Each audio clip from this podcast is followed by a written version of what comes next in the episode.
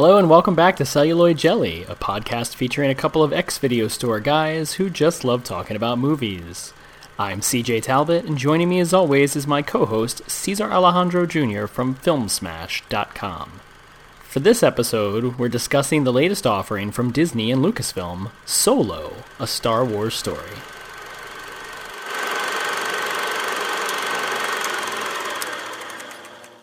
How you doing, Cesar? I'm doing all right, man. How about you? I'm doing pretty good, I guess. Uh, had a little bit of a late start today. Sorry about that. Uh, that's okay. We started on time for a change.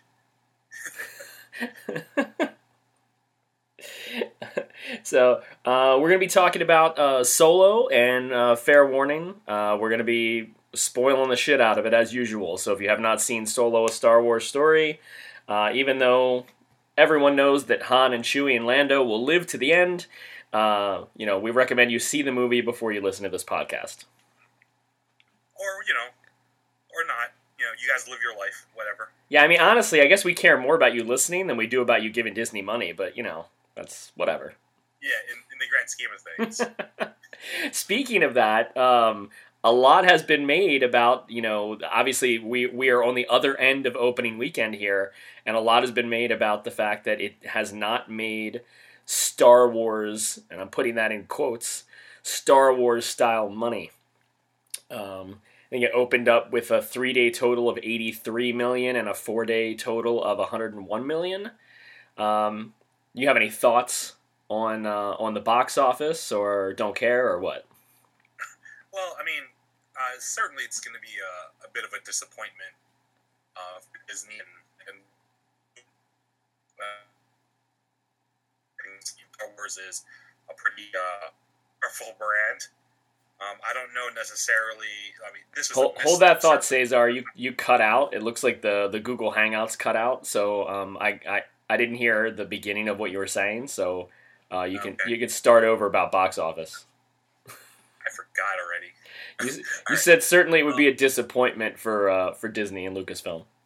Yeah, um, the fact that this movie did not do as well as uh, predicted, especially, I think it surprised a lot of other people too. Um, even despite, um, I guess, like the numbers leading up to this opening weekend. Um, Star Wars, though, is something that people are invested in. Um, this open this opening weekend, um, I don't know necessarily what's going to happen in the long game. Uh, certainly, there are a number of other Star Wars um, films and media in the works already, and I don't think this this movie failing, um, maybe not necessarily failing, because I'm sure it's going to recoup uh, more um, more than what the production costs were. Um, I don't think it's going to affect anything for us to, to see in the immediate future. Um, maybe down the line they'll be a little more hesitant to release more Star Wars story films, um, but I don't personally uh, see see too much damaging what we know is in the works already. This was going to happen eventually, regardless. Uh, either that we were going to get Star Wars burnout, or they were going to mismarket a movie, or they were going to uh, something was going to happen that was going to cause them to have a movie that underperformed, you know, to the expectations. You're not going to make a billion dollar movie every time out, and we've seen that with Pixar. We've seen that with um, the Marvel movies already. You know, I mean, this. I, I heard somebody compare Solo to the first Ant Man. You know, that this is this is Lucasfilm's Ant Man. You know, uh, and uh, I, I think I think they were prepared for this. Maybe not this early in the game, but they realized, you know, eventually, you know, one of these movies was gonna just do okay. Um, Solo certainly has time to recoup its costs, like you said. Um, it's not doing incredibly well overseas, but neither did the previous Star Wars films um, from the, this new wave. Um, Force Awakens probably did the best of the new Star Wars films, but uh, Last Jedi and Rogue One did not do like huge, huge, huge overseas numbers the way that, like, for example, uh, Infinity War is doing huge numbers overseas. Has Solo um, been released in China too, or did it get it like a week later? Uh, it has been released overseas in China, I think. I am Ron Burgundy. I, I think I saw that it was released in China, but that it didn't do particularly well. I think it made like 10 million bucks in China or something like that. Um, so, look, eh, you know, this movie, because of the reshoots, uh, because of getting Ron Howard in at the last minute, because of getting a new composer in at the last minute, this movie cost him a lot of money. Uh, you know, um, so they they may not recoup all their costs with this from theatrical and international box office, but they're going to get it through merchandise. They're going to get it through home video, ancillary sales, and things like that. So I wouldn't cry a river for Disney over this. And and, and certainly, and we're going to get into this. Obviously, it's the whole point of the podcast. Um, you know, I think I think the movie is better than the box office uh, indicates. Um, it maybe if only slightly. Um, but I, I, think it's a solid movie, uh, and I think you know I think when people look back ten years from now at the ten Star Wars movies that have come out, um, that this probably is not going to be at the bottom of the heap. Um, you know, they're going to make one worse. Some people would say they already have, but that's you know I don't want to rehash any Last Jedi sentiment over here. So. Um, so I think I think we can we can move on from that. But it, you know, there's nothing coming out big in the United States over the next like three weeks, right? Not until Jurassic World. So, yeah, so. Yeah, so I mean, it's going to stay in the top three or top four or top five movies for the next three weeks. It's going to make some money. So if it only makes $300 million here in the U.S., people are going to be surprised. But you know what? That's really not that big a problem. Mm-hmm. I think I rambled on a little bit longer than I wanted to there. So that's okay. Well, let's let's table the solo discussion um, for a little bit, uh, and as is customary, uh, when we talk about the kind of stuff we've been watching recently, um, what have you watched uh, in the last uh, in the last week or so since we last recorded? Uh, well, um, to be honest, not a whole lot. You know, because of the holiday weekend and uh, and seeing Solo. Uh, you know, uh, I saw Deadpool a second time um, because uh, Chelsea wanted to go see it a second time because she loved it. So we went and saw that. We took her father to see Deadpool 2, and he had a good time as well, and she loved it. Uh, so uh, she said, You don't know what you're talking about, Cesar, but. she didn't say that to my face. she, maybe she will, who knows? Um, but uh, aside from that, I've rewatched the original Star Wars trilogy. Uh, and I, I did that intentionally to kind of look at uh, the performance that ha- Harrison Ford gives as Han Solo in those movies, and, and to kind of uh, compare and contrast with what um, Alden uh, Ehrenreich does in this prequel film. Um, aside from that, I haven't really watched a whole lot. Um, but uh, what about you? Uh, well, you know, not necessarily in preparation for Solo but tangentially related in that it's uh, a science fiction film. um, Go ahead. Are you talking about Beyond Skyline? yes. uh, love it. All right, go ahead. so, uh, Beyond Skyline is a sequel to a 2010 science fiction film about an alien invasion. Um, the movie itself, yeah, I have not seen the original one. Um, the the, re- the thing that got me interested in watching Beyond Skyline was the inclusion of the lead, Frank Grillo, who a lot of people would probably know as um, Crossbones um, from the Captain America um, film series. A pair of uh, martial arts actors, Iko Uwais and uh, Yayan Ruhian, who are most famous in the United States, probably for their appearance in um, I guess Star Wars: The Force Awakens or the Raid films. The Raid, yeah, absolutely. One of the big things about the original film, and it's probably the reason why I never saw it, is that people described it as basically a big budget sci-fi original movie. Um, I quite dislike many of those films, you know, of that type, Sharknado and um, all that other stuff or what have you. This film is certainly feels like it. Uh, plot armor hates in this film. Um, and invasion, Frank Grillo, um, his son uh, gets abducted and taken into a ship. He goes after him to try to get him. um, the ship is continuing its invasion after picking um, after attacking Los Angeles, and ends up moving across uh, the Pacific Ocean um, into uh, Southeast Asia, where he meets these other characters. So, uh, what this movie amounts to is basically Frank Grillo and the Raid Boys punching and kicking and stabbing aliens in biosuits, and uh, maybe like kaiju kaiju esque aliens in giant robot alien armor fighting them um, above Vietnamese uh, Buddhist temples. It's uh, pretty bonkers. Movie itself, I mean, You know, if you had described that and told me that, um, not not told me what the title was, I might have guessed that it was a sequel to Skyline. oh yeah, Maybe. Yeah. uh, this, Skyline sucked. I'll take your word on it because this, you know, overall, I did not like this film. Um, I think uh, it taps into kind of like a childhood wonder. So I think maybe, maybe not, maybe wonder is a little too strong, but maybe like childhood excitement. Um, if I was maybe like uh, five or six, I'm sure I would love this film, and nostalgia would, would have carried it to where I am now. Um, there's definitely a sense of dumb fun. The action scenes are actually pretty well done. The effects are fairly solid. Um, but there's so much like ridiculousness that exists in it, and the acting is pretty terrible, um, to be completely honest. But there, there's enough fun in there, and I, you know, I gotta say though, it's uh, it follows like the trend very similar um, in tone of like the more recent Independence Day, Independence Day Resurgence from last year, which was an atrocity of a movie. Uh, this movie is actually quite a bit better than that, but still, I can't honestly say that um, I loved it. I can't So- honestly say that I enjoyed it outside of the action scenes either. Better than Independence Day Resurgence is not going to get on their poster. yeah, it may as well though.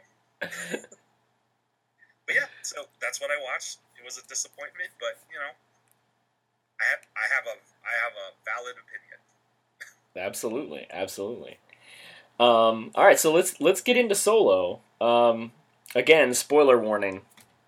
We're gonna do it. Um, so uh, Solo is essentially the prequel story to Star Wars: A New Hope, where we get to see a lot of things happen uh, with young Han Solo that sort of form him into the scoundrel that we see in that film.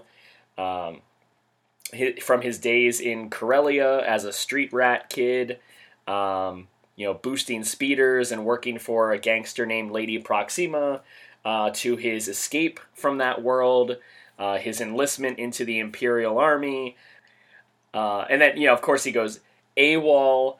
Um, he hooks up with a band of thieves uh, and gets into the the the life that we now know. Uh, he gets in in debt to a gangster from a uh, an organization known as Crimson Dawn, uh, and so therefore he has to pull off uh, this reckless job, very risky. Uh, the Kessel Run, which we've heard of in the original Star Wars movies, where he meets Lando Calrissian. Uh, he gets hooked up with Chewbacca in the film, uh, and you know, yada yada yada. It's a Star Wars movie. So, um, what were your initial impressions after seeing the film? Um, I think overall, overall, I, I like the film. Um, I don't think that there's like for most Star Wars films, um,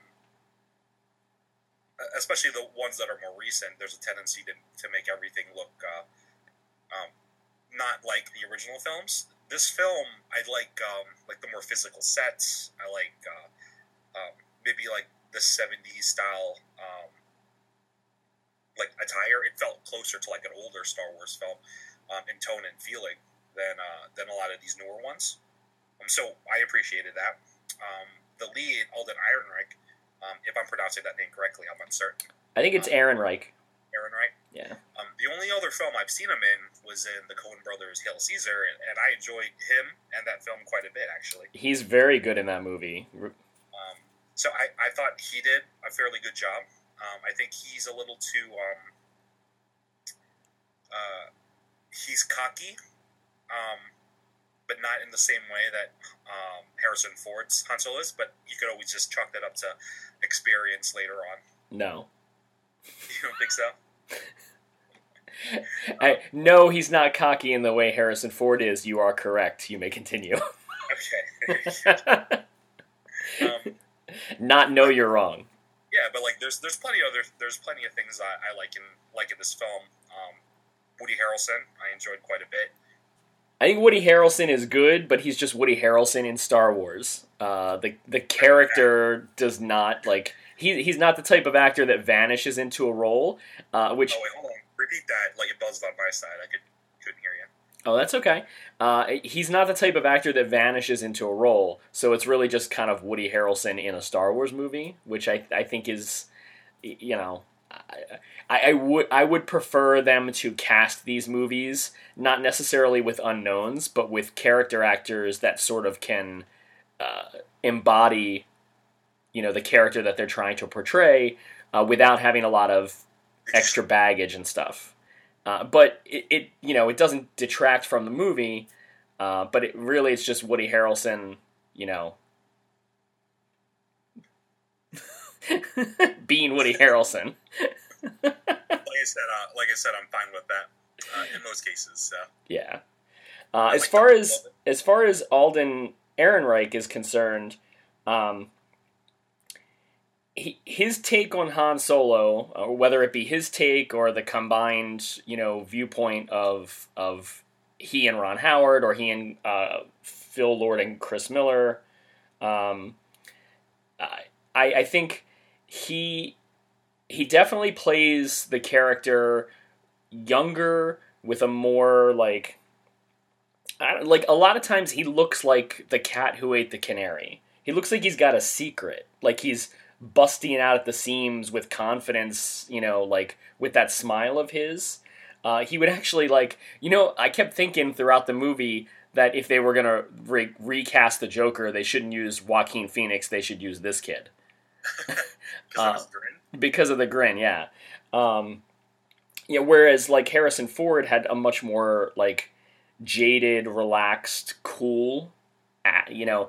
And I, I think one of the things that I, I I knew this, but I hadn't really sat down and rewatched the original trilogy in a long time.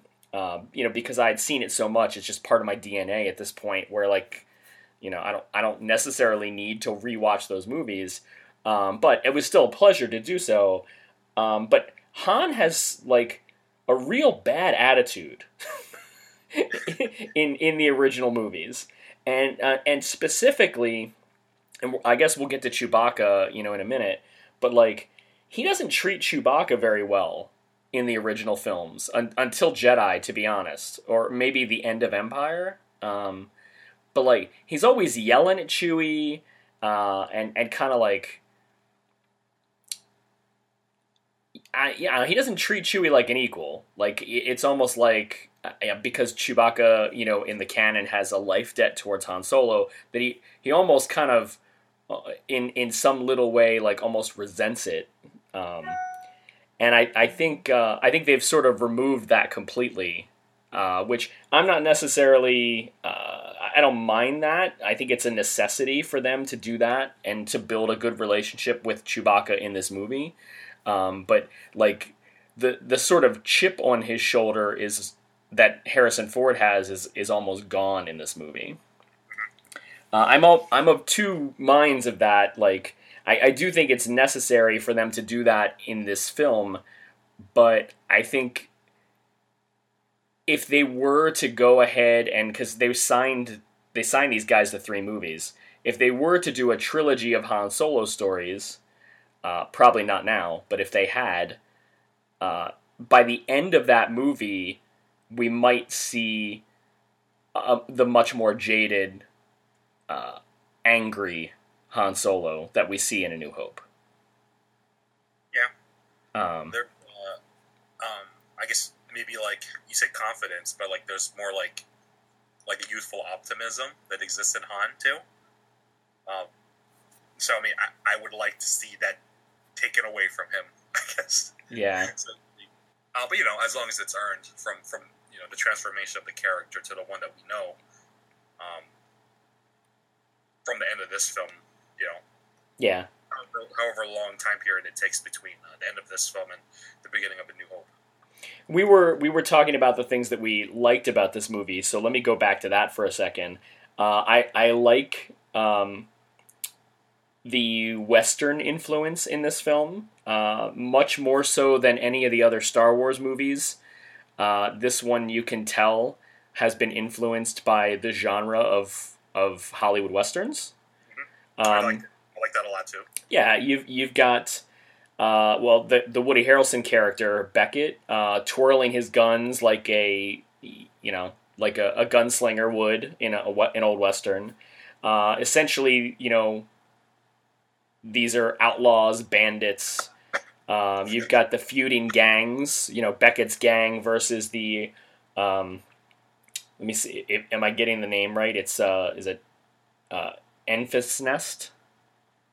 Uh, that sounds correct. I'm not sure spelling wise what it would be. Um, so you know, I, I like that. I mean, they literally have a train robbery in the middle of the movie. That's like the big set piece that you see in the trailer.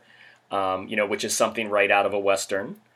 Um, you know, mining towns. You know, so a, a lot a lot of this is very western uh, based. Uh, I, I I love the shot of Han's holster uh, towards the end of the film when Enfys Nest uh, it confronts them once they get to the I forget the name of the planet where they have to refine the stuff that they steal in the Kessel Run. Um, and you get that shot. It almost mimics the shot of Han in A New Hope uh, when uh, Jabba the Hutt uh, in the special edition of A New Hope. Sorry, let me be specific. Uh, when Jabba the Hutt is is confronting him at the Millennium Falcon, you get this nice low shot um, that is right off his hip, so that it, the gun is like the most important thing in the frame, and they kind of recreate that here in this film. So, so I you know I like those things. That, uh, the heist scene, actually, I think uh, the gunplay, I was very surprised to see um, see it as well done as it was. Um, Thandie Newton and uh, Woody Harrelson, I thought I thought those action scenes were pretty cool, and I thought it was. I didn't realize it, but I thought it was pretty interesting to watch a Star Wars film without lightsabers. Absolutely, yeah. That that's definitely one of the things that I like about it. Um, I mean, we got that in well for the most part in Rogue One as Yeah. well uh, until the very end. So, but I, I like the idea of them sort of expanding the universe past the idea of the Jedi and the Force and and kind of getting onto the fringes. And this movie feels like it takes place on the fringe. Um, there's very little Imperial influence in this movie. Yeah, aside from Han joining the Empire and then leaving the Empire, um, there are not that many stormtroopers in this movie. There's not that many Imperial ships. You get you know a couple shots of the Star Destroyers, uh, and there's the one action scene uh, while they're in the middle of the Kessel Run uh, with the Star Destroyer and some Tie fighters. But the the the Empire is not the antagonist in this movie. It exists in their world, but the antagonist, of course, is the idea that they have this debt to the gangster that uh, Paul Bettany plays, who is part of Crimson Dawn, and we get that that uh, surprising cameo late in the film, at least surprising for a lot of people, of Darth Maul, who is, I, I assume, the head of Crimson Dawn Yes, um, which makes sense because he's got a red face and a red lightsaber and two giant mechanical legs because he was cut in half. looks like an ostrich. yeah. Uh, they got Ray Park back for that, which is nice. Um, but they they- don't have Peter Serafinowicz back though. no, they did have a different actor do the voice. Um, but I don't, you know. I mean, it would have been nice to get him back, but Yeah. I don't think I don't think most fans are going to miss him specifically. No offense to Peter, but Yeah, same thing with like Hugo Weaving, I guess. Yeah, absolutely. In you know, in Avengers, that's a good comparison because honestly, like they got a guy to do uh, uh, Red Skull's voice that sounds kind of like Hugo Weaving, so I don't think anybody noticed. In fact, a lot of people after the movie were like, "Was that Hugo Weaving?" So it was convincing enough. For some people, Oh, are you saying that you have a better trained ear than the average moviegoer? I just know I just know what uh, Hugo Weaving sounds like. Every time Hugo Weaving talks, all I can hear is Agent Smith. Oh yeah. Yeah, over and over again. It's just Agent Smith. I always think about the Leprechaun character he plays in Cloud Atlas. Oh, nice. Yeah, he's. Hey, man, we should rewatch that. Cloud Atlas is good. I don't know if I have three hour, three and a half hours though. All right, we're getting a little off topic here. Uh, so, uh, what else about the film that did you like specifically? Um, something that uh, I didn't haven't seen a no. I guess for someone who's coming from um, a passion in Asian film, something I haven't heard a lot of people talking about is um, the action director for the film for like the choreography is uh, done by an Australian guy named Brad Allan. Um, are you familiar with the name? I am from you. okay. Uh, for people who don't know, Brad Allan is actually the first non-Chinese person on Jackie Chan's stunt team. Um, he's been featured in a number of uh, films, not only as like a, a, primary adversary, not necessarily a villain, but someone Jackie Chan fights for an extended period. Um, but he's also established himself um, in a career as action as action director, uh, most notably um, in most of Edgar Wright's films. So movies like Scott Pilgrim, uh, World's End, um, and he ended up working on Ant Man after Edgar Wright left. Um, have kind of established him uh, in terms of like his uh, credibility as an action director. Nice. So I was really happy to see that he was involved in the film. I was totally unaware of it until I saw his name in the credits, though. But it makes sense, um, uh, considering he's got that extended relationship with, I guess, Disney at this point with uh, a number of films. Yeah. Um, I like that you can see the seeds of rebellion in this movie. Um, I know a lot of people um, really liked the character of L3, uh, who is voiced by Phoebe Waller Bridge. Uh, Where, where's, where's she from? I have no idea. Yeah. A, qu- a quick trip to IMDb, though, will tell me that. Mm, I don't know. She's best known for a uh, looks like an independent film that Amazon put out called Fleabag. So this will probably be her big breakout. Yeah. Um, but yeah, L three is a robot character who is the co-pilot of Lando Calrissian. Uh, obviously, you know she and Lando are are using the Millennium Falcon in the movie. Um, she is uh, all about uh, android rights and uh, and she she causes I, I, think personally my favorite scene in the entire movie is uh, when they're stealing the unrefined coaxium in Kessel. Or not Kessel. Where, whatever the planet is yeah. Uh, I think it's Kessel. They have to go to Kessel to get it and then get out of there so may, maybe I'm wrong about that but um, so, but uh, but she essentially starts a rebellion there, um, and her character, much like K2SO in Rogue One, is uh, one of the highlights of the film. I think uh, for for humor and. Um, and I, I think it's unfortunate, uh, although it does serve uh, its purpose in the film. I think it's unfortunate that we will not see L three in any other films um, unless they go back and do like a Lando prequel movie, maybe.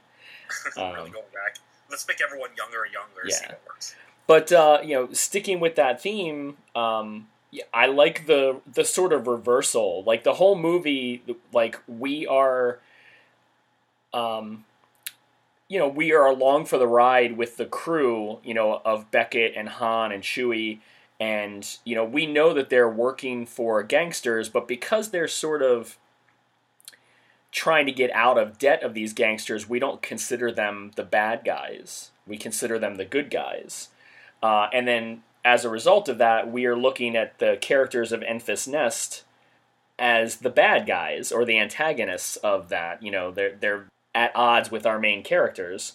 But in, secretly they are part of the rebellion it is revealed. So like we look at them as the bad guys, but it turns out they're the good guys, and our good guys are essentially working for the bad guys. And I like that reversal towards the end of the picture. I think um, you mentioned earlier that there's the uh, the Western influence. Um, there's a number of Western films that feature, um, typically they're Irish, um, like crime lords, but I guess Paul Bettany is like the stand-in, being an Englishman, an English actor. Right.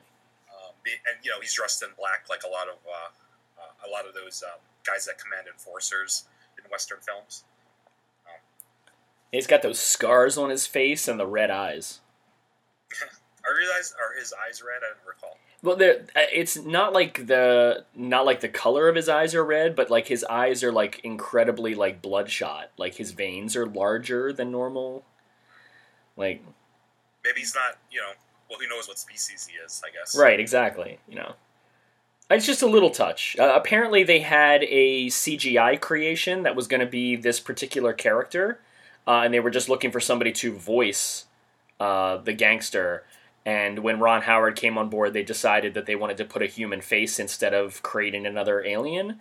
Uh, so that's when they cast Paul Bettany, um, and they just kind of like you know redesigned it. So which which I think is fine. Uh, you know, I probably would have been okay with it either way, but I think with what Paul Bettany has to do in the film and the amount of like physicality he brings to it, especially in the last scene, um, I think a CGI character would have kind of stood out as um, like at odds with the realistic and grittiness of the film. Yeah. You know what I mean? Grievous, I guess. Yeah. Um, I although speaking of that, I do like the Rio character that Jon Favreau plays. No. See, I didn't. No, I didn't honestly. But Well- no, tell me why did you like it? I don't know, I just think he's entertaining. I, you know, I mean, I think Favreau is funny in the role. Uh, I mean, he he gets a short exit, obviously, you know, which which sucks. Uh, the only the only thing I don't like about like the scenes that he's in is I hate. Uh, this is a pet peeve of mine, and this happens I think twice in the movie because like Han Solo says, you know, I'm a driver and a pilot, and they already have a pilot, and it's the Rio character that Jon Favreau plays. And during the train heist scene, uh, he gets shot in the shoulder or in the back, um, and Han has to has to like climb up into the ship and like right the ship and start to pilot it. And he really doesn't do anything at all. All he does is right the ship, you know. And the Rio character's like, "You weren't lying, kid. You're a great pilot." And in the theater, I'm going, "What?" he hasn't done shit. How is he a great pilot right now? What do you know, CJ? You don't know what it's like to pilot one of those I, things. I guess not. But like that, it happens later too, where like Han essentially does hardly anything, and I, I I think like, um, like Beckett and Qi'ra or so, or somebody says like, "Oh wow, he's good," and I'm like, "Stop it! Just stop telling us. Just show us that he is good. Give us something." Maybe the You level know. of, pi- of pilotry that that they've experienced in like these weird like fringe planets is not that great. You know, I don't know, but he like he does he does less in this movie than like Anakin Skywalker does in Phantom Menace. So like I wouldn't get all hopped up on like Han Solo being such a great pilot. Anakin destroyed that whole cruiser. Speaking Like, of which, He did a barrel roll. That's a good move, right? do you ever really get the sense that Han's a terrific pilot in the original trilogy? I think I think the only thing that really does it is the got really asteroid field timing. sequence in Empire. Good timing, but that's it. Yeah, well, in em- the asteroid sequence in Empire makes him like I-, I think that cements him as like oh wow like this is this is incredibly difficult and he's pulling it off, but like in in this movie like I don't know they they kind of like because they when L three dies they basically they put her uh, navigational controls into the Falcon so like the Kessel run like he takes credit for for making the Kessel run in 12 parsecs, but really it's just because of the calculations that the Nava computer makes. So like he doesn't do anything. No, well, like they say, well, she like when they're before they go, Lando tell tells them that uh, it would take twelve part or was it twenty parsecs to make it, and Right. at that point, L three is the pilot at that time. So it's just that um, Han was able, or I guess you know maybe not able, but he decides to go through instead of like doing like these smaller jumps um, as calculated by L three. So that's the difference, I guess. I I guess you're right. I guess it's that he's just more reckless. and lucky. Yeah. That's a good trick to have. Yep. Yeah, he's a good he's a good character to pair up with Domino from Deadpool. Yeah, he's not that he's not that lucky. no. Got a hole in his stomach to prove it. All right. hope- Was there was there anything about the movie that you did not like? Do you want to point out anything that you were not a fan of? Um, hmm. I think uh, the movie's very dark. Um, it looks like You mean visually? lit- yeah, it lit with like a light bulb or something. Did you see it in 3D? No, I didn't. You saw it at the Senator? Yes. Okay. Why was it different in 3D? No, but I, I've heard people complaining that a lot of their 2D screenings still had like the 3D lenses, so like it seemed darker than it really was supposed to be. I've, I've seen that uh, uh, quite a few times online of people complaining about the the actual exhibition of the film, the quality of the projection. Um, I the screening that I was in, I thought uh, I thought the film looked um, I thought the film looked good as far as lighting and things like that. Uh, I'm not a fan, and we talked about this um, in regards to Rogue One, and I think when the trailer for this movie came out, that you know that like the the grayness and sort of like the uh, the lack of any sort of like bright spots and and color in the film is is a sticking point with me. I'm not a huge fan of that. Um, but overall, I thought it was well shot. Um, the the cinematographer's name is Bradford Young, um, who I, I've actually met him. Um, he did uh, he did a movie before he hit it big called Mother of George, which played at the Maryland Film Festival, and he was there. It was the closing night film the year that it hit, and um, and I actually got to to talk to him for a couple of minutes um, back when he was nobody. So, but now he's doing you know big movies like. Uh, he did Arrival for Denis Villeneuve, and he did Selma for Ava DuVernay. Um, so I mean, he's he's he's one of the big time cinematographers out there right now. Okay. But you didn't you didn't you didn't like his work on this film? Is that what you're saying? I think it's solid work. It's just their choice uh, to go with sort of like a muted color palette is not one of my favorite decisions uh, for the movie. Um, I I'll tell you what I what I thought um, was good. Um, although there's a little bit too much handheld in this movie, I think uh, that I you know obviously if we're gonna get a Star Wars movie every year. Uh, we're going to have to expect that people try different things and kind of deviate from the style of the original movies. Um, but there were a couple of shots, like in the Millennium Falcon cockpit, where like the camera is a little bit unstable, and it, that was kind of a little bit of a turnoff for me. Um, but uh, I, I, one of the nice little touches that I liked, and I think Ron Howard kind of stole this from himself uh, in the movie Rush with Chris Hemsworth is that a couple of the times when we see Han Solo driving or flying, um, we get like an incredibly close shot of his eyes just for a quick second. And I think it happens twice in the film. It happens in the very opening scene when he steals the speeder, and then it happens in the Falcon uh, during one of the you know the the most tense points in the Kessel Run where you get like that really close shot of his eye, um, where like the lens looks like it's like an inch away from his face. Um, and that's something we haven't seen in a Star Wars movie before, and I thought that that was actually quite effective in the moment.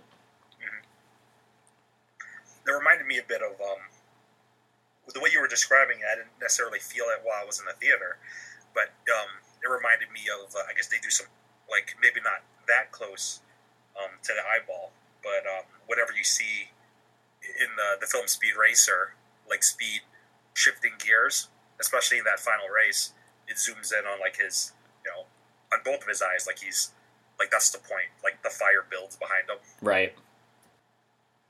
Um, what kind of stuff did you dislike about this film? Well, I think uh, maybe now's as good a time to get into it as as any. Um, I, I my overall feeling on this movie was that I liked the film. I, I you know I, I went in I tried to be as open minded about it as possible. And you know, after seeing the trailers, that I was not super excited about this movie. Like I, I, have talked about that ad nauseum. I, you know, I didn't think we needed a solo prequel, um, and I think uh, the last thing I wanted was exactly what this movie is. And let me explain. um, this this could have been called Han Solo: The Forming of a Smuggler. Uh, this hits so many boxes. It's it's too neatly formed for me. We we get essentially how he got his name. We get how he meets Chewie. We get how he gets that iconic looking blaster that he loves so much. We get how he comes in contact with Lando. We get how he gets the Falcon. We get the Kessel Run we get him shooting first and how you know that that develops you know which was a nice little bit actually i do like that but we'll, we'll come back to that and then we get the idea of him going to tatooine so we, we get all of these pieces together in one movie now going back to what i said before i like the film i think they did it about as well as they could possibly weave those things together but did we really need seven or eight of those things in one movie. Especially considering that they're supposed to do, they were supposed to do a couple more films, right? Yeah, why couldn't why? they have chosen three of those things and said, let's make a really strong story where we get some of these pieces, but let's leave this character a bit unformed so that we can go somewhere with it, or that the audience can maybe even, oh my gosh, use their imagination to see how, how he got these things or where they came from. And I, I it's just it it's fan service, and uh, not not in a good way. Uh, now, like I liked this movie. I think honestly, and this is uh, here's my hot take. I think this is maybe the most consistently entertaining movie that they have put out since they started these new Star Wars movies. I, I think I have fewer problems as a fan watching this than I do with Force Awakens, Last Jedi, or Rogue One. That's an opinion I think I've heard a lot of other people reiterate. Yeah. But at the same time, I think the high points of films like Force Awakens and Last Jedi, I think, are higher than where we get in this movie. And I think it's a smaller smaller scale film too, though. So I think the epicness. Well, I like that about it. Yeah, I mean, me too. But I think um, with it being smaller scale, you don't have like the as kind of like the awesome moments. They're, they're, just not available in a in a movie um, that's like more focused. You know. Yeah. And it did give me goosebumps in one one moment. Uh, I like as a like the inner kid in me was brought out the very first time Chewie sits down in the co-pilot seat. Okay. Well, I mean, yeah, there's a musical cue that goes along with it too, though. Yeah. Yeah, there is, but like that moment where you know Hans Hans essentially piloting the Falcon and Qi'ra's in the co-pilot seat, and then you've got that moment where Chewie just presses a bunch of buttons because she doesn't know what she's doing, and Hans like, "When did you learn how to fly?" And then you get that that joke about him being 190 years old, and and Han says, "Oh, you look great." and then Qi'ra is like, Chewie, get in here. But when he actually sits there and then they kind of look at each other and there's just like kind of a connection, like that they make a good team together. And like that's the moment where like the little kid in me was like squealing with joy, like on the inside. Yeah, that's, that's the moment when Derek Zoolander and Hansel realize they're on the same page. Did we just become best friends? Wrong movie. I know. uh, solo. But um, okay, we didn't really talk about it, but uh, Emilia Clarke, we, we, haven't talked about her at all yet. We haven't talked about uh, a bunch of stuff, but yeah, Emilia Clarke, go for it. The female lead. Um, you know, I may be one of the only people left that uh, that doesn't has, watch Game of Thrones. Yeah, so the only thing I've really seen her in is Terminator Genisys, I think. Yeah, Which is not a great showcase for her abilities because that movie sucks. Um, and you know, she's okay in this movie. I don't. I mean, she. I think she's easy on the eyes, but uh, this movie doesn't do anything for me to convince her that she's a good actress. Um, and you know, I'm not going to be watching Game of Thrones. I'm just going to say that right now. Probably ever. so you know, I don't get why she keeps on getting roles, but uh, there's definitely there must be something about her that I just don't see. I, I think she has a movie star quality. Um, I do think that you can see much more nuance in her performance over the seven seasons of Game of Thrones, um, and she she is good in that show. Um, I, to be honest, I think she's pretty good in this movie. Um, I think you're right. There's not the character reveals a little bit more complexity towards the end of the film. Um, you know, with the the idea of her son, of kind of uh, playing Han, at least in part playing Han, because she genuinely has feelings for Han, I think. Uh, but she's sort of playing Han a little bit. Uh, you know, she's sort of rising into the ranks of Crimson Dawn by killing uh, Dryden Voss. Um, you know, because she could have escaped in that moment. Now, she would have been looking over her shoulder and running the rest of her life, but she could have escaped with Han, and they could have gone on their adventures, as she talks about in the movie. Um, but she doesn't. She makes a choice, and I like that. And I think that, like, like I said, she becomes a little bit more complex towards the end of the film. Um, but there's there's not a, a lot for her to chew on earlier in the picture. But that I think that's the same with most characters outside of Han himself. Uh, although uh, Donald Glover gets to sort of uh, chew some scenery and and and be cool and charismatic as Lando. Yeah, as cool as charismatic as Donald Glover. Almost, almost. I mean, Donald Glover's pretty charismatic. Yeah, it's that smile. Do you like his performance as Lando? Do you think it's a little bit too much of an impersonation and less of him building a character, uh, the way that uh, Reich does for Solo? Well, you know, I, I do like his um, I do like his performance, but you're right. It's it does seem like impersonation, especially because um, I'm quite familiar with him on the Community television series, and I and I know his abilities as a com- comedic actor. Yeah. Um, like it's hard for me, especially when he's doing a voice that's not his own. Using inflection that's not his own. It's hard for me not to see him. Right. Um, not doing it as a joke because he's you know he's a former sketch comedian too. You know. Do you watch Atlanta? Uh, I haven't. No. Me either. I really want to start that though because everyone says it's amazing. yeah. Um, I'm not sure if it's on any streaming service. So. Oh, uh, it's pro. I mean, it's an FX show, right? Yeah. It's probably on FX on demand. Yeah, I guess so. Um, but I, I like him in the movie, and I I do think he's able to layer it a little bit, and we get a few things about Lando um, that you know that maybe we didn't know.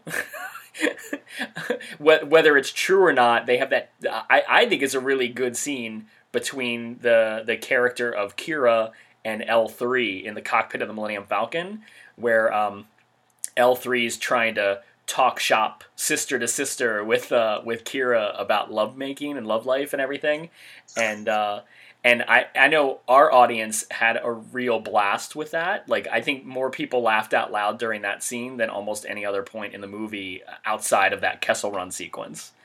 Um, and and you get this idea that that Lando is um, that that he has feelings for for L three. Um, so I, you know, I think there's there's there's a lot of little things that kind of like add up for that character over the course of the film. But yeah, it's it's it's definitely him trying to do kind of what Ewan McGregor did in the Phantom Menace by kind of like you know changing his voice to try to suit the character instead of not worrying about it. I don't mind it, but I hope if they bring Lando back in any other films, whether it be his own, another Han Solo, or something else. Um, you know, I, I, hope to see them sort of build a little bit more into the character. Yeah, like if they do uh, like a Lando film, maybe he'll be doing some smuggling or like the establishing of um, Cloud City.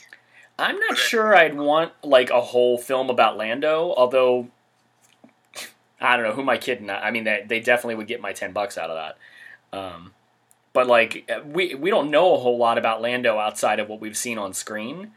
Um, so where where's the I, I guess for Disney, like I, I, think the big selling point with this movie was exactly the thing that I don't like about it. That hey, we can give the fans all these things that they they've heard of but haven't seen, And I think with Lando, we haven't heard enough about his character for them to really market a film around uh, like the way they did with Solo, with like the Kessel Run and the Millennium Falcon and stuff like that. I think that would be a tougher sell, even though um, I cert- I guess I would I would welcome that, but Yeah, something different. yeah. What do I know though? Let me ask you this: um, as someone who's an avid poker player, what did you think about the gambling scenes in this film? Uh, they're like most Hollywood uh, gambling scenes, I guess. I mean, I thought they were fine. I don't think they went on too long, which is always a good thing. Uh, that's that's one of my one of my few things that I dislike about Casino Royale is I think the poker scenes go on way too long, um, to the point where it almost grinds the movie to a halt. Uh, and and the poker scenes really aren't that interesting. so, um, you know, as far as the Sabacc scenes or Sabacc scenes in Solo, I, I think they're probably just about the right uh, length and pace uh, for them to to kind of get through and get the point across. Um, I Lando seems to be he's described in The Empire Strikes Back as a card player, a gambler, a scoundrel. So we ex- expect him to be a good card player, uh, and we know that he loses the Millennium Falcon to Han Solo in some sort of gambling. In in legacy lore, we knew that he lost it in a Sabacc card game, but that's never brought up in the movies. So he just says, "You lost her to me fair and square." So I'm okay with them kind of reproducing that from like the legacy lore. Um, but we never we never know that Han Solo is a good card player, and we don't really see him gamble in the film before that moment. So uh, I it works just fine, but like it, it would have been nice maybe if uh, if we had kind of seen him. Uh, I don't know, play a game of chance in some other way earlier in the film to kind of set that up. Now, you mentioned legacy lore. Um, something I was pretty surprised to hear. I guess there's a there's a scene um, where you he, where you see Qi'ra, uh, you know, establish some formidable fighting ability. Right. Um, I want to say is it L three that says where did you learn that or or something, and she says um, she learned it from uh, Dryden. uh, Dryden, um, and she calls it uh, Teräs Käsi, which is uh, there's a pretty infamous Star Wars video game for the original PlayStation called Masters of Teräs Käsi, which is like one of like the shittiest fighting games ever made. nice. So you think that's like a little in joke? I mean, well, like I, I mean, it's cool that they attached something that was in like such an obscure because I mean, there's a lot of Star Wars um, fans who probably who've never played that game, let alone know how to pronounce it. But the the fact that they included it was something that surprised me, someone who's a a, a pretty big fighting game fan. So I mean, I thought that that was that was pretty cool. Um, but I, I just wonder if people even knew what that was because I mean, she says a matter of factly, so it was meant to be a reference. But I wonder how many people actually were able to, you know, to get anything out of it. Well, I didn't get it. That's funny.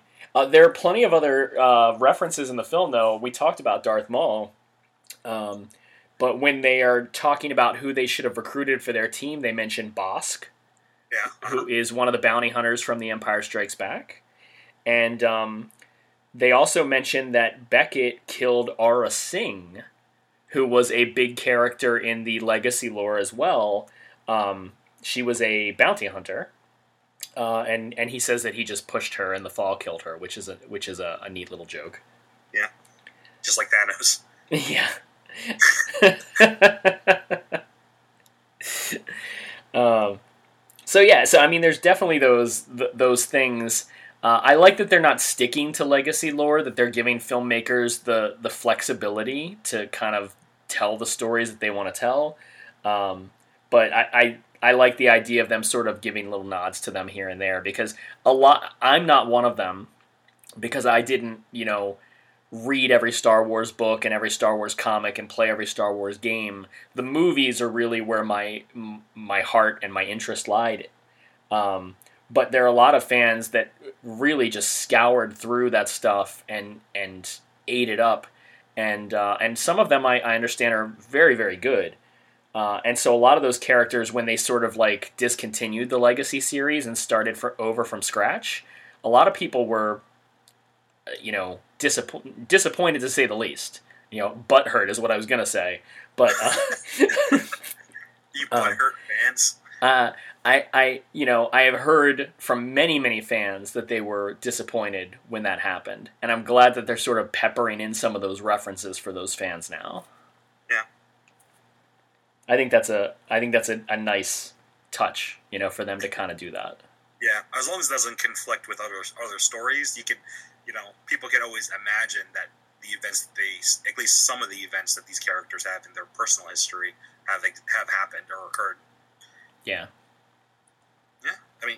else you want to talk about? I don't, I don't know what else to. I I think, I think I've said my piece. I guess. Yeah. I always think that like whenever we do a, a podcast about like a recent film, we don't always have too much to talk about because it's it's too new. Yeah, have, like- lo- there's not a lot of perspective when you've seen a movie once or sometimes twice, uh, and you've only had a couple of days to think about it. So, um, but you know, uh, in general, like I said, uh, sitting in the theater, I was entertained by this movie, and there were very few turnoffs. Uh, conceptually, um, I think it's fan service, and I, I, I'm not sure it's going to be looked at as one of the great Star Wars movies, but it's certainly not one of the worst ones either. Okay, that's fair. Um, yeah, I mean, I don't know if I have anything else to add. Any final thoughts? No, No. Okay. that, that was my final thought. okay. Any last? Let me see if I can come up with any Jack Handey quotes.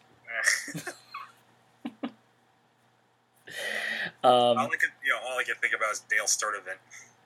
yeah, nice. Do you think that they, do you think that they will make a sequel to this, regardless of the financial uh, uh, turnout of the film? Well, you know, I I don't know that um, a sequel was actually ever in the works. Um, I feel like, like you mentioned, they were signed for multiple films. I don't know that there's going to be, you know, a solo part two. I just always imagined that they would show up in like extended universe, like other stories. You know? Yeah, I to be honest, I would have taken the approach of developing a story that took place before New Hope with new characters, maybe the seeds of the rebellion, um, that where characters like Lando and Han Solo could have sort of like weaved in and out of, um, where you know uh, Han Solo might just pop up somewhere, you know. Yeah, they need them. You know, maybe they needed one of them to smuggle something for him. yeah. Um, he's like, you know, take the job. Um, we maybe we'll see Han Solo and the Millennium Falcon and Chewbacca pop up in the Boba Fett movie. Uh, possibility. Yeah. Um, what what did you think of uh, John Powell's score for Solo? Um, forgettable, to be honest. Um, I think, uh, I think it was better than the Rogue One score. I mean, that was forgettable too. I, I can't think of anything from the Rogue One, like, Yeah. original score at all. Uh, Except I for like, the scene with Darth Vader, like, shows up at the end. yeah. Uh, last night I I um after watching Return of the Jedi, I. Uh, I sent a tweet out like that uh, that I was excited for the first new Star Wars movie to not use any of the original music to just come up with its own brand new score, um, because I think I think Solo I think the score is fine. I, I, I think there's nothing wrong with it. I think it's I think it's more consistently Star Warsy than the um, the Rogue One score, which just seemed to sort of like be a a remix of John Williams stuff in, in many ways. Um, there's a lot of new pieces, like the the the romance theme in Solo is a brand new piece, um, but during the Kessel Run sequence, they basically ape um, some of John Williams's original music, uh, like the asteroid belt sequence in Empire Strikes Back. They basically play that in like they, they transplant that into the Kessel Run scene for just like just a few seconds. So it's more of a callback. Um, but I like Star Wars and music have really been like tied together, and uh, you know we were really like spoiled with John Williams, uh, at least through the first six movies. Yeah. And uh, the stuff that he did in those movies, even the prequels, is just dynamite. I, I, mean, and and I, I think I think I might have tweeted this out last night too. Like, I think the the stuff in the prequels is is different and bolder and fresher than what's in the original trilogy. Um, and they don't reuse a ton of music from the original trilogy. He basically composes new themes for all three of those movies. And I think the work that he did with Force Awakens and um, The Last Jedi is good. And when you compare it to the solo theme and the uh, Rogue One score, uh, it it really kind of uh, illustrates how amazing John Williams is. Uh, because I, I think his scores for Force Awakens and Last Jedi are not anywhere near the quality of the original six films. Yeah, I'd agree with you there. But they're still way better than what we got in the other two anthology movies. And I, I think they I think they need to go bold. I think they need to to say, look, you know, you can you can kind of remix and and like you know sample a little bit of the original Star Wars music, but like I just want to see composers come in and compose new music, and and you know treat these characters the way that John Williams treated the original characters, um, because I think that's such a big part of Star Wars and it's I think it's I think it's the one aspect of these movies, regardless of what you think of the overall quality of them. But I think that it's the one aspect of these new anthology movies that is just not up to what the the rest of the production values are. Like they they, I really would have loved to have seen, uh, because Alexander Desplat was originally going to score Rogue One, Yes. uh, and when they pushed post production back, he had to leave, and that's when they hired Michael Giacchino. Is it Giacchino Giacchino? Uh, Giacchino. I I, think- think that's what I've heard. I think that's what it is. Um, so I, I think obviously Michael Giacchino has done great work for other movies, uh, and and there was a, a truncated, shortened schedule for him to do the music for Rogue One. So I'm not blaming him necessarily, um, but I would have loved to have seen Alexander Desplat take a year and do a Star Wars movie because that guy's phenomenal. yeah, I think uh, he's one of the, he's one of the best guys working today. Definitely. Yeah, absolutely. Um, so I hope they hire him for a different movie. Um, and once John Williams is done with Episode Nine, I, I hope they really try to do some, you know, some some good stuff. I still want symphonic scores, but like I mentioned the Boba Fett movie a couple of minutes ago, the Boba Fett movie is one where you could definitely like get a little bit more edgy and try something. What's that? Trent Reznor or something.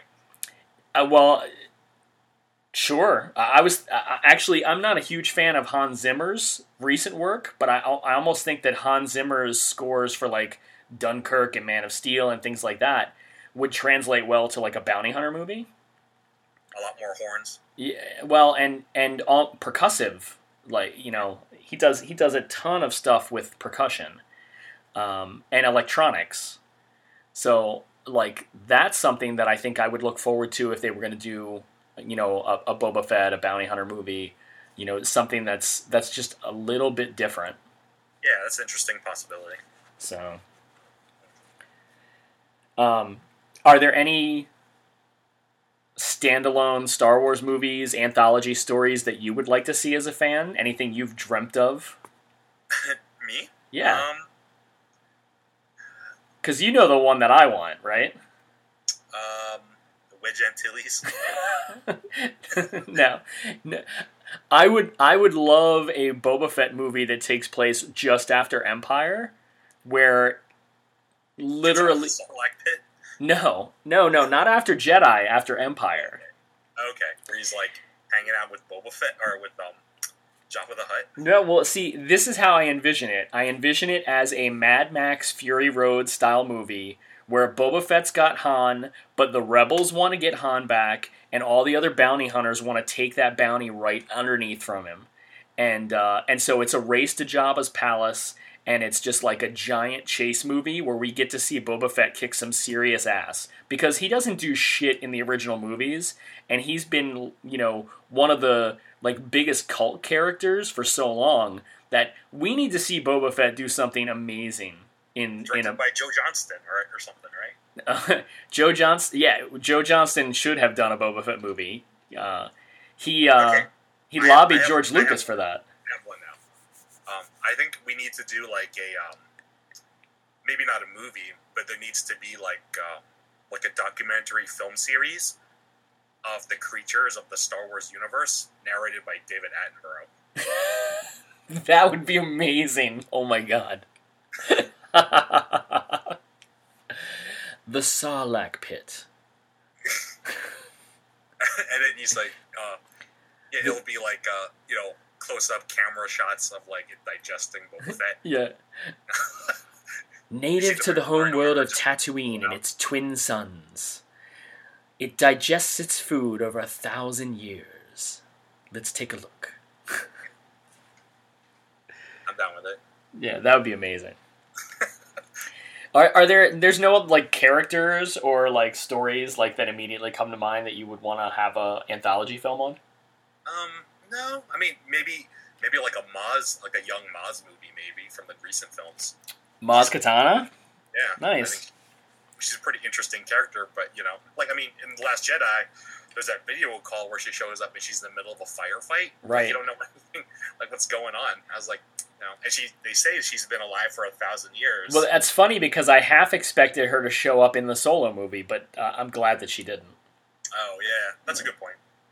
Um, yeah, that's cool. Like I, I would, I would love to see them take some side characters and really develop them outside of the main timeline. So like, Maybe Yeah. like the Cantina Band. You know, it'll be like basically walk the line, but following the Cantina Band. no, but I mean, Do a musical like Jersey Boys. all right, never mind. all right, we're done, I guess. Sorry, I derailed. you ruined it. I think it was worth it though. yeah, probably. Um, all right, cool. Uh, well, uh, as is customary, where can people find you on the internet, good sir? You can find me at filmsmash.com and very infrequently on Twitter at Junior Beho. And you can find me on Twitter at Setting the Frame. Uh, so there you have it. Uh, is our next episode Jurassic Park? Uh, I guess so.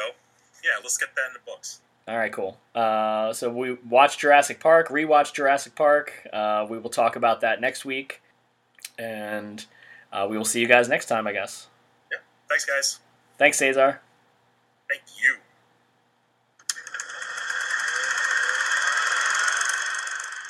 Celluloid Jelly was recorded using Google Hangouts, mixed using Apple's GarageBand software, and hosted by Podbean. For any inquiries related to celluloid jelly, please email settingtheframe at gmail.com.